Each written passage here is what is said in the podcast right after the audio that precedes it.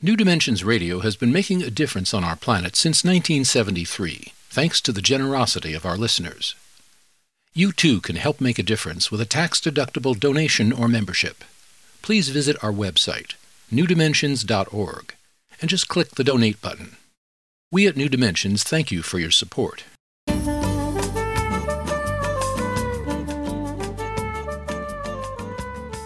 Hello, I'm Justine Willis Toms. Welcome to the New Dimensions Cafe. Today I'm hosting Dr. Barbara Hort, a Jungian counselor and author of Hollow Crown of Fire, a discovery of meaning in the coronavirus pandemic and its predecessors. I'm speaking with Barbara at her home by remote connection.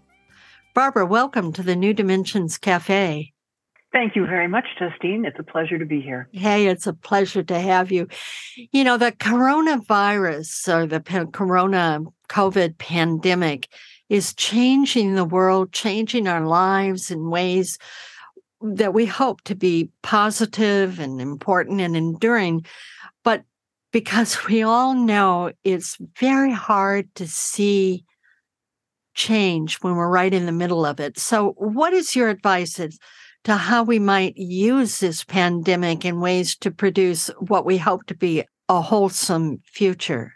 That's an excellent question. In my book, obviously, I talk about the fact that it's hard to see into the future, but a lot easier to see into the past. And we've faced global pandemics before, and there is actually a lot to learn from them.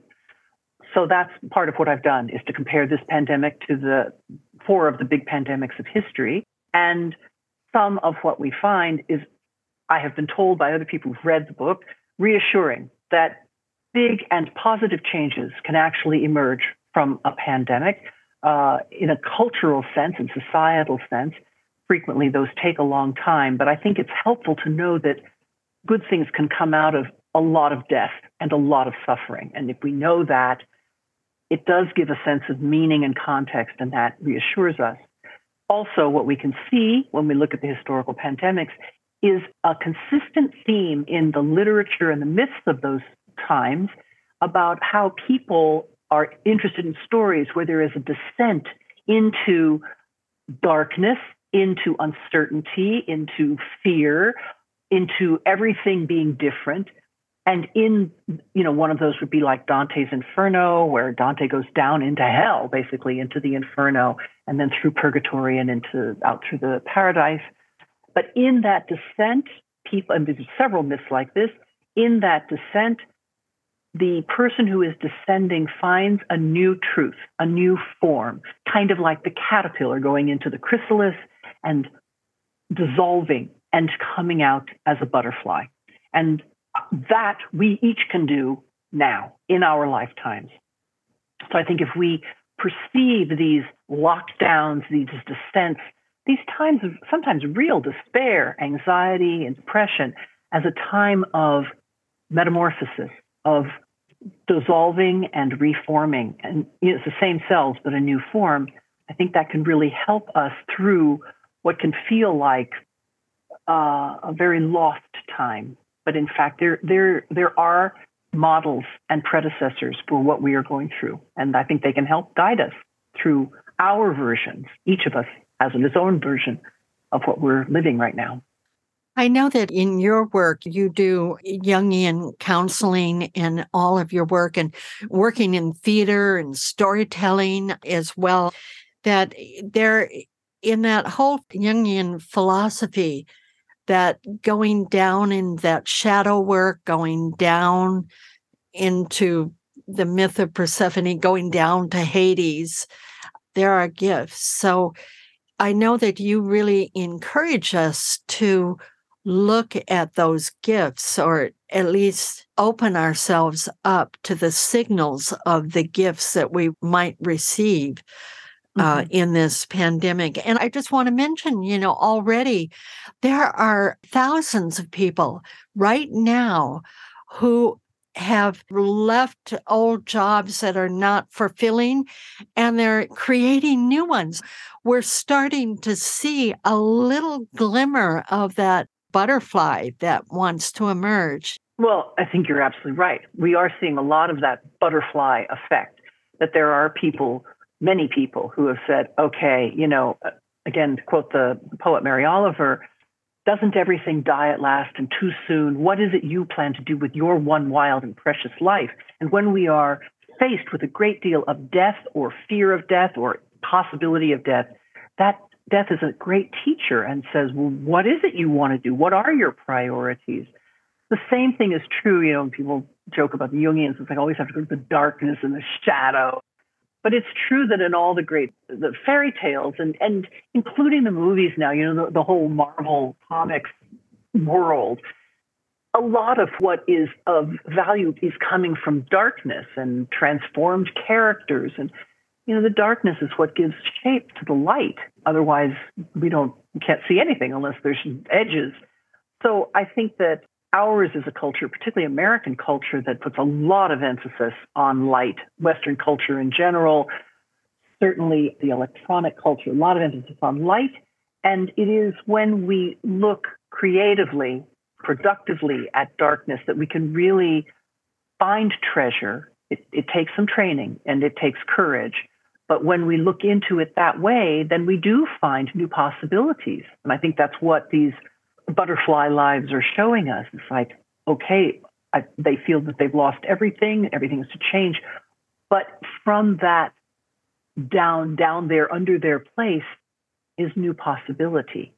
That is historically what pandemics have done. And I think it, this pandemic could be just like that too. I believe that in history, if things are are not in chaos or in struggle or something comes up like a pandemic, nobody's going to want to change anything. but when it becomes liquefied, as it is right now, culture is kind of liquefied. I mean, economics, um, environmentally, culturally, you know, all sorts of ways, socially. And as human beings, we're uncomfortable with uncertainty like we've been uh, sheltered in place for several years. I'm having a hard time re entering. I cannot go back to the way it was. I still wear a mask when I go out in public and go grocery shopping. And I still make decisions about whether I'm going to go to a concert in a hall filled with people or not. And I often say, no, I'm not going to do that. So that re entering process is very slow for me. And I'm taking like baby steps. How is it for you? The same. What I have said to people, I think for myself, is that we think it's only because of the coronavirus and flu and RSV. But I think actually that it is because what we have learned in our sheltering times is that there are a lot of things we don't want to engage anymore. That there are a lot of kinds of energy, contact, experience that we had armored up for. I used to have to fly a lot. And it's like, you know what? I, I just had it with TSA. I mean, God bless them, but you know, I just don't want to do that as much as I used to. And maybe large gatherings of people, meetings, you know, all of that stuff. When people think, oh, it's because of the virus, it's like, you know, isn't it kind of nice to hide behind your mask? Even if there is no mm-hmm. danger of virus, you can mutter to yourself in the grocery store. Even there's no one around you. It's not about the virus. It's about having a sense of shelteredness metaphorically, right? And I think that a bunch of what we are facing now is like, oh, maybe I do want more shelter. There are 8 billion of us on this planet right now. We have never been so packed in as we are now. And it only makes sense that we would want a little more personal space, and more time, just calm, quiet, whatever. So just jumping back out into the mainstream may be something we don't want to do, even if there were poof, no coronavirus tomorrow. Yes, it's occurring to us that we do need more personal shelter space. And in that shelter, there's time, there's a kind of quietness that helps to see the signals of some gifts that want to emerge. At least that's my experience. And I'm just starting to see maybe just little glimmers of things wanting to emerge that seem to be gifts that I haven't noticed before. Yes. Lying fallow. I mean, that's why we let the field lie fallow, is so that it can regenerate itself. You know, if you just plant and plant and plant and plant, then the field becomes barren. And so do we. In China, there's this whole movement, I think it's called tang ping, the lying flat, right? Where these young people are like, I'm not going to work as much anymore. I'm not going to work 70, 80 hours a week. I'm just not.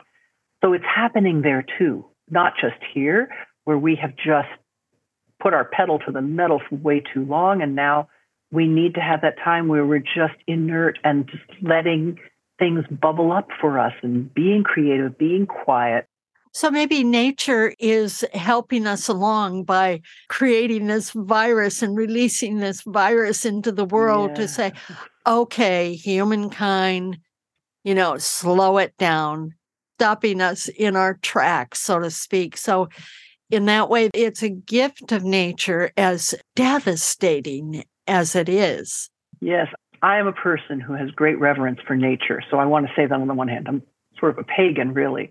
On the other hand, don't want to put too much intention in nature. There are just the rules of nature. Nature operates as it does. And it's entirely possible this was a lab accident that human beings helped create this virus. So let's not forget, you know, that we may have had a hand in this. At the same time, things happen, and many people have died. Millions of people have died. Millions more have had their lives terribly hurt terrible pain and loss and trauma and fear, many things. The tidal wave of anxiety and depression right now, we haven't even begun to engage that. And at the same time, other things may have happened that aren't all bad. And you can't balance those books. It's impossible to balance them. And at the same time, it's important to look at both sides of the scale and say mm-hmm. both things can be true horrible loss and pain, and light also in there. And both are true. It's like the yin and the yang. It's yes. just always part of a whole. Barbara, I'm just so grateful to you for what you've done in this writing Hollow Crown of Fire and bringing forth the lessons and the changes that have occurred through other pandemics as we're right in the midst of this one and not knowing quite what the change is going to look like yet, but getting little glimmers. Thank you so much for being with us today. I've been speaking with Dr. Barbara Hort, a Jungian counselor and author of Hollow Crown of Fire, a discovery of meaning in the coronavirus pandemic and its predecessors. And to find out more about her work, you can go to her website, Barbara Hort com, and she spells her last name H O R T, barbarahort.com. Or you can get there through the New Dimensions website, newdimensions.org, where you'll find over 1,700 programs in its archive. I'm Justine Willis Toms. I want to thank you for joining us at the New Dimensions Cafe, and I invite you, please do join us again. You've been listening to the New Dimensions Cafe. This series of shorter interviews features many of the remarkable guests also featured on our internationally syndicated one hour New Dimensions radio series. To access more than a thousand hours of programs, to subscribe to our newsletters, or to become a member, please visit us at newdimensions.org.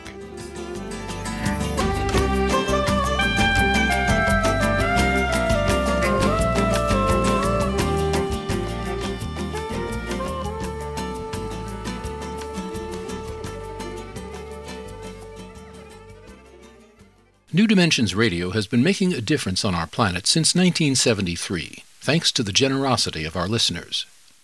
You too can help make a difference with a tax-deductible donation or membership. Please visit our website, newdimensions.org, and just click the Donate button. We at New Dimensions thank you for your support.